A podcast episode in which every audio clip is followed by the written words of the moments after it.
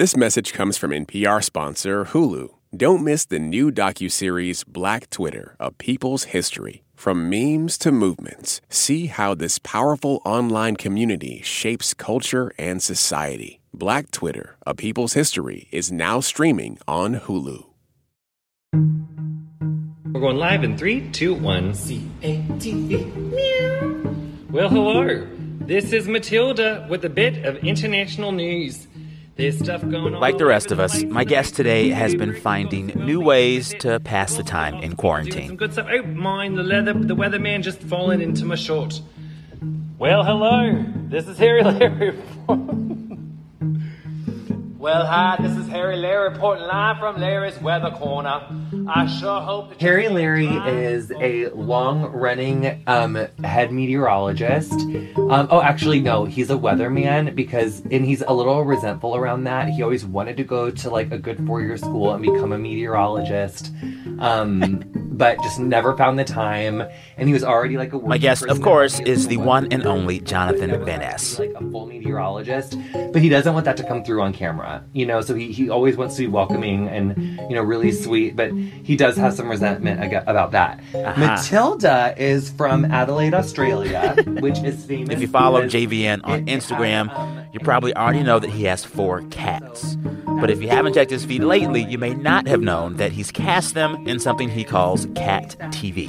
So besides international reporter Matilda and weatherman Harry Larry, there's also Lady G. Um, she has a more nuanced story. She is from East London. She's British. She came to the United States to get sober. and Liza. Um, she likes to report on. She likes to report on really a lot of food. She's really into food. Um, or maybe we could do like a um like a more lighthearted like morning show, but with cats. Like, Oh my goodness. yes. well, I will tell you this. You know how they do like those like morning packages for Uh-huh. like the Today Show and like Good Morning America, where it's like, you know, this is our family or like this is us, and it's like you know slow motion of like everyone like doing cute things and drinking coffee and like in the newsroom together, and like slow motion Mm-hmm. walking like to their desks. We are currently working on putting together like some sort of opening package for the I'm cat. so ready for that. You're listening to It's Been a Minute from NPR. I'm Sam Sanders, and my guest today is back for a second time, Jonathan Van Ness. You may know him from Netflix's Queer Eye, or his podcast, Getting Curious, or his memoir, Over the Top A Raw Journey to Self Love. Well, JVN is now out with the second book, but this one's for kids. It's called Peanut Goes for the Gold. It's about a gender non binary guinea pig who has their own way of doing things. Before we talked about that book, JVN and I caught up on what life's been like lately and how he's been dealing with social distancing, aside from, you know, Cat TV. Also, we should probably mention that this was really the first time that we've taped a long interview for the show since working from home. So I had my head kind of crammed halfway into a big foam box. JVN was in a closet full of skirts. You'll hear more about that later. All right, let's get to it. Here's my chat with the always lovely Jonathan Van Ness. A lot of people's instinct right now in this weird moment is just to watch the news or read the news or hear the news all day, every day. And it's like, that is actually not healthy for you. There's a certain point of information about COVID where it's just too much for your mental health. Well, and there's also just like once you have the information, it's like you can't. There's not much that you can do with it. Like once you have it, you oh, know. oh, yeah. It's and, like, wash your hands. Okay. Keep Yeah. washing your hands. Stay home. yeah, and so I think it's really like, what else can we get into? I want to sign up for Rosetta Stone. I want to learn a language. Ooh. You should do that. Right? You should do that. That is very inspiring. Yeah, yeah. It's funny. It's like I'm hearing how everyone is dealing with this strange moment. And there have been a lot of folks trying things for the first time, picking things back up after a long hiatus. Like I just pulled out my saxophone two days ago and I haven't played in years. Are there things that you have revisited that you've picked up again, you know, in this moment? Not. Well, actually, yeah, cooking. I've been cooking a ton. And so it's been really fun to put a lot of like what Antoni's taught me to put that to use and um in the kitchen and it's like and to try to figure out like how to stretch like the produce and the canned goods like a little bit more and I really have become a lot more like noticing like my food waste and Mm. not wanting to waste food at all. Yeah. And so I've really been like that's been fun to like extend things and like how many weird things can I put in this smoothie? to, like because I feel like that's kind of like where I blend like the produce. I'm like I'm not wasting this produce. This is liquid gold. I'm gonna Oh, eat totally. this. I'm like, I will cut that mold off of that half a strawberry and throw the rest of this. I, like I'm figuring this out. It's still good. Yeah. Um, Exactly. You So- know what's so funny is like I've been cooking more as well, and I'll say like, as a single person cooking for myself, like you realize these recipes are big. I'm always making a lot of food, and I'm like, okay, I have to eat all this now. Yeah, I also did just discover like reducing recipes. I like literally Mm. Yeah. ju- like you can like Yeah. half that. Like I, I actually really did just start doing. I was like, oh my god, because I was making this cake and I didn't have enough baking soda, so I was like, oh, I'll just like half both of these, and I did, and it was fine. What's been your favorite thing that you've cooked during uh, social uh, distancing? I'm so glad you asked. this chicken fajita casserole. Do you want to hear it? I, oh my god, I want to hear it. All Okay, it. so yeah. you tear out tortillas and you line the bottom of the casserole dish with that. Then you marinate chicken breast in salsa, a packet of taco seasoning, and like a little bit of like I use like the paste salsa, but and then I mix like a little bit of like the skinny, like the skinnier like hot sauce in with that, you know, for some extra. Then I marinated that for like 2 mm-hmm. hours. The chicken. Then I get the chicken out, honey. I mm. bake it. I bake the chicken for like um, Okay. 20 minutes on 400. Then while that's baking, I take a green pepper, a red pepper, an orange pepper. I diced all that up. Then I diced an onion and a thing of garlic. Like seared that on the stove with a packet of taco seasoning again. I was really going spicy. And then I just like seared that for like a few minutes, like till it was like tender. Then I got that out. Then you take the chicken out. Then you cut up the chicken in little cubes. You put the chicken and the vegetables in like a big mixing bowl. You do eight ounces of sour cream. And then you mix all that stuff together. Then you put it on top of the tortillas. Then I put refried beans on top of that. Oh, no, I lie. A layer of Spanish rice, then a layer of refried beans, then a layer of uh, sprinkly cheese. And then you bake all of that for 20 more minutes on 400 degrees. And it was so gorgeous. Actually, I think it was 350. I love it. Ah, right? I love it. It sounds delicious, and I'm also so happy that like casseroles and hot plates are like having a moment right now. Like, bring it back, bring back casserole culture. I love it. There's nothing wrong with putting a bunch of stuff in a pan and just cooking it. That's the only way I've ever known how to cook, so I didn't know that it ever left. Yes, I, I've only ever really known how to do casseroles, but I'm Midwestern. there you go, there you go. Well, I will try this recipe Yeah, very soon. We do a lot of casseroles. Well, I want to talk about your book for a second. Well, I mean, for more than a second. yes, please. This is the second time that we're hanging out to talk about a thing that you wrote. Did you expect JVN years ago to have the title of author and have published not one, but two books? No, really such a happy surprise. Um, but it certainly has been an honor to be able to call myself an author, to be able to have a writing career. It's like really beyond my wildest dreams. And I mean, the process of writing Peanut Goes for the Gold was certainly less strenuous and a lot more joy filled than the process of writing Over the Top. Um, and certainly a lot quicker. Like Over the Top took me so much longer. Oh, yeah, because that was your whole life. Totally, and and you know, Peanut Goes for the Gold is like a quite short little baby picture book that actually I think really the funniest story of is that like originally when I was talking about writing this and like how I was going to write it, I wasn't sure if Peanut should. Well, basically, I was like, I didn't know if when Peanut does go to the National Junior Rhythmic Gymnastics Championships, I was like, does because there's a stumble happens, and I didn't know if the stumble should result in one of those like it's participation that counts, you know, moments, mm. or if you know Peanut should win the Junior National Championships. Um, and you know, I was really conflicted about that, and then I was like, no, Peanut's a winner. Like, I, I got enough participation trophies growing up Yeah. to last every kid in America a lifetime, honey. Yeah. And this dang guinea pig is gonna get their gold medal. All right, time for a break. When we come back, what a guinea pig who does rhythmic gymnastics can teach us about pronouns. BRB. This message comes from NPR sponsor Discover. Here's a familiar situation. You have a question about your credit card. You call the number for help and can't get a hold of anyone. If only you had a Discover card. With 24 7 US based live customer service from Discover, everyone has the option to talk to a real person anytime, day or night. Yep, you heard that right. A real person. Get the customer service you deserve with Discover. Limitations apply. See terms at discover.com/slash credit card. Right now, every household in the country is being asked to fill out the U.S. Census. It's the form that helps us determine how voting districts are redrawn, where to build public schools and hospitals, how to spend federal money. So, why are some people afraid to fill it out? We're getting into all that this week on NPR's Code Switch podcast.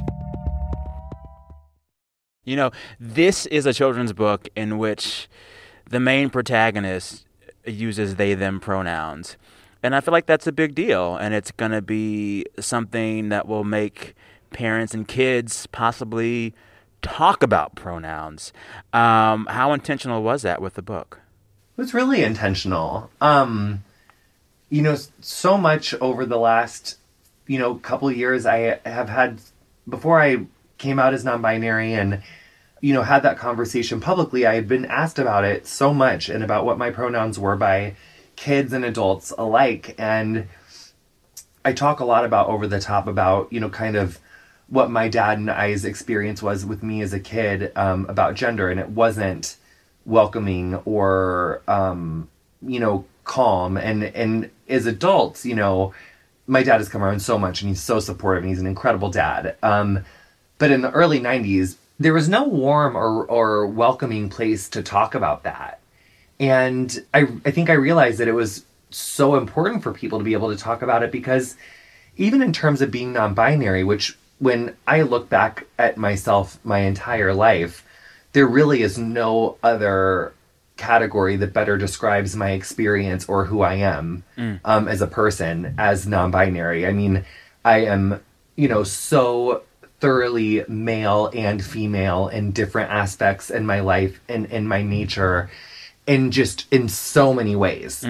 Um, but I didn't even know that that was a choice. Well, and you know, it feels like it's probably a bit easier to have the conversation about pronouns with a kid when it's coming through a children's book that your parents are reading to you at night as opposed to school or in a classroom or in a more formal setting. This seems like the kind of entry point into talking about these things um, that can feel comfortable for folks. Yeah, and in a way that isn't um it's not like it's not preachy, it's not scary, it's not like it's just people who are non-binary and people who have used they them pronouns have existed for hundreds of years in cultures and in places around the world. So it's like it just doesn't need to be like a controversial concept or topic and what better way to talk about that than through a rhythmic gymnast obsessed guinea pig. There you go. Besides pronouns, there are some other, you know, subtle ways the book is nodding to non-binary identity. We are seeing Peanut um, dress in a way that really defies gender. We're seeing Peanut's parents help make their clothes. Like it's not just the pronouns; the whole book is embracing this. I think. Yeah, the family's really supportive. Um, and there's really no like I guess that's what I mean when I say like preachy. It's like it's not it's really not hitting anyone. It just is. Yeah. It is and it's fun and it's beautiful and the heels are fierce, the capes are fierce, the ribbons Fierce are all the way. fierce. A fierce guinea pig. You love to see it. Yeah, I wish I would have had like a cute little like red like chunky kitten heel when I was like eight. You know, it seems like you wrote the kids' book that you would have loved to read as a kid. Um, I recall from your memoir that you were a boy who was really into gymnastics, really into figure skating. At what point did you say, "Yeah, let's write this book"? it was in the middle of writing over the top. Okay. And I needed like a little bit of lime sorbet, if you will.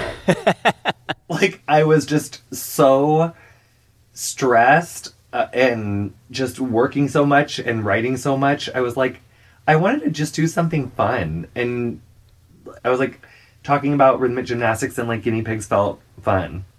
Yes, totally. This book is also a lesson for parents and not just for kids.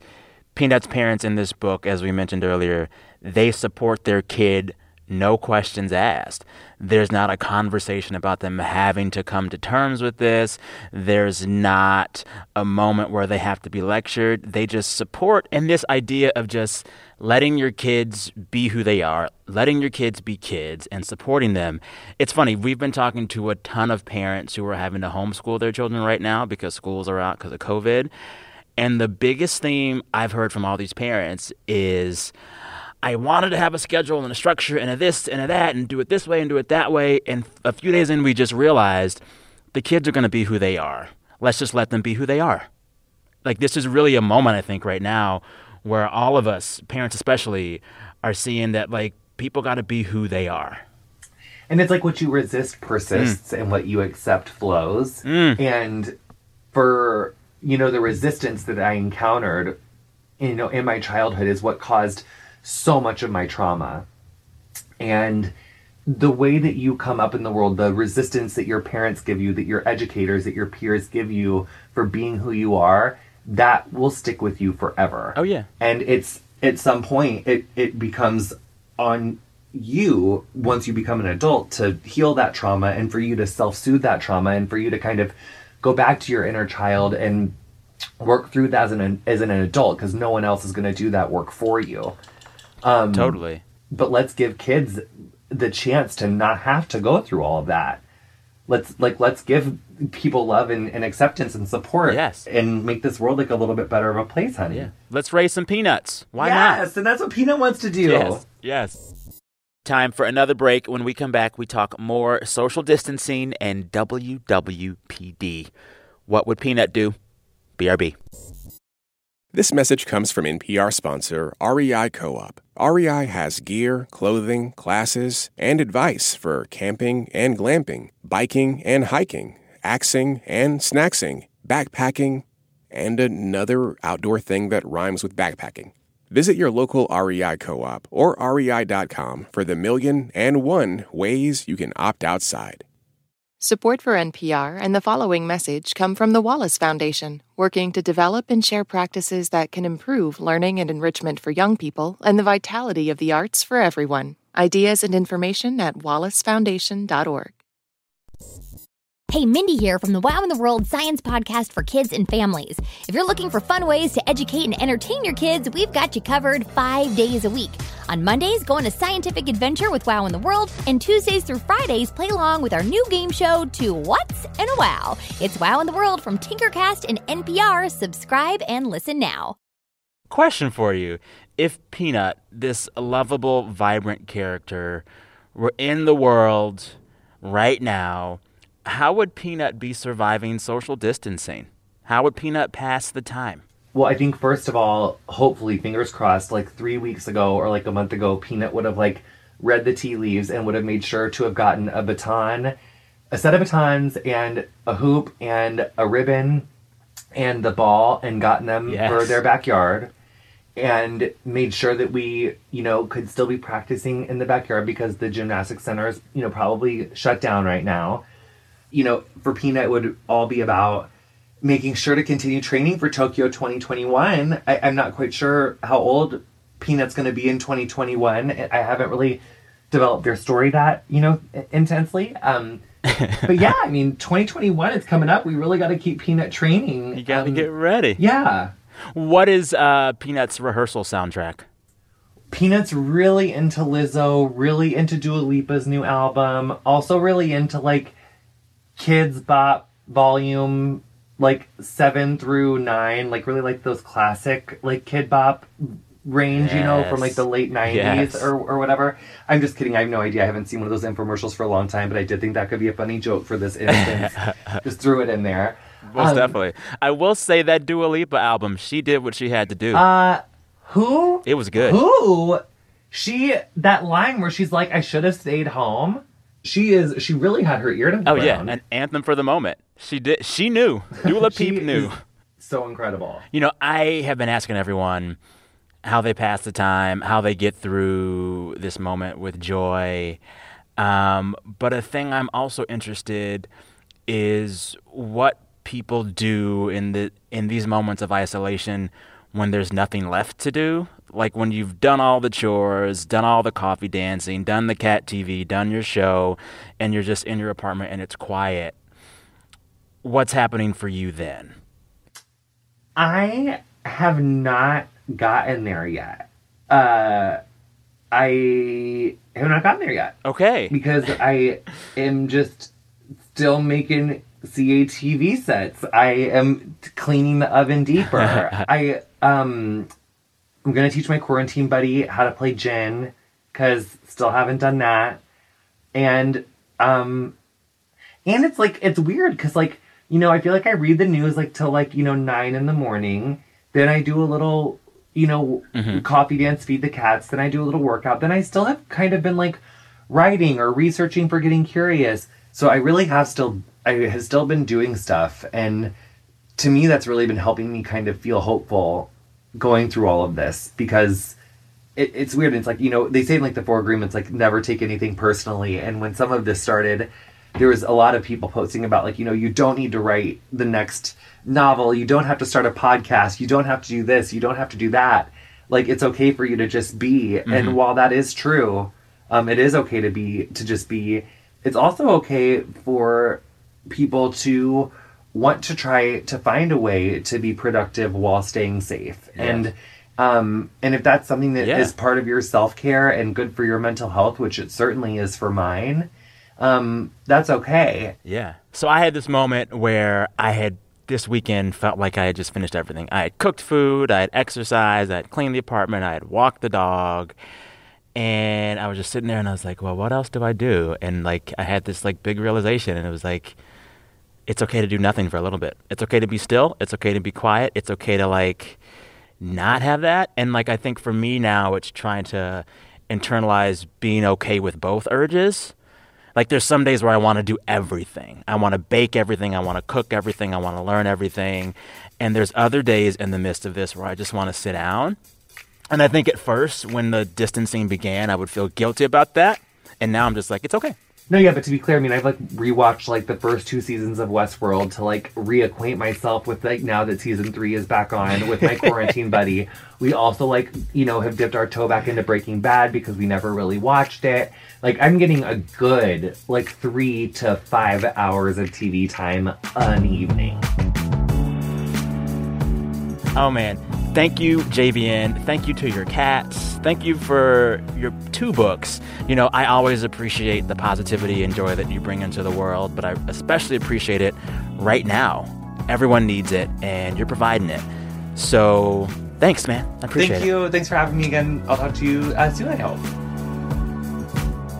Thanks again to Jonathan Van Ness. His new children's book is called Peanut Goes for the Gold.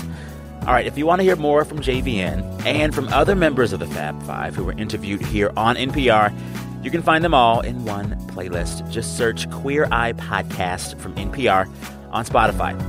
All right, listeners, don't forget you're a part of this show too. This Friday, we're back with another wrap on the news and culture of the week. And for that episode, as always, we want to hear from you. Share with us the best things that have happened to you all week. Record yourself and email that file to me at samsanders at npr.org. You might hear yourself in the show. All right, till Friday, thank y'all for listening. I'm Sam Sanders. Stay safe, stay home. Talk soon.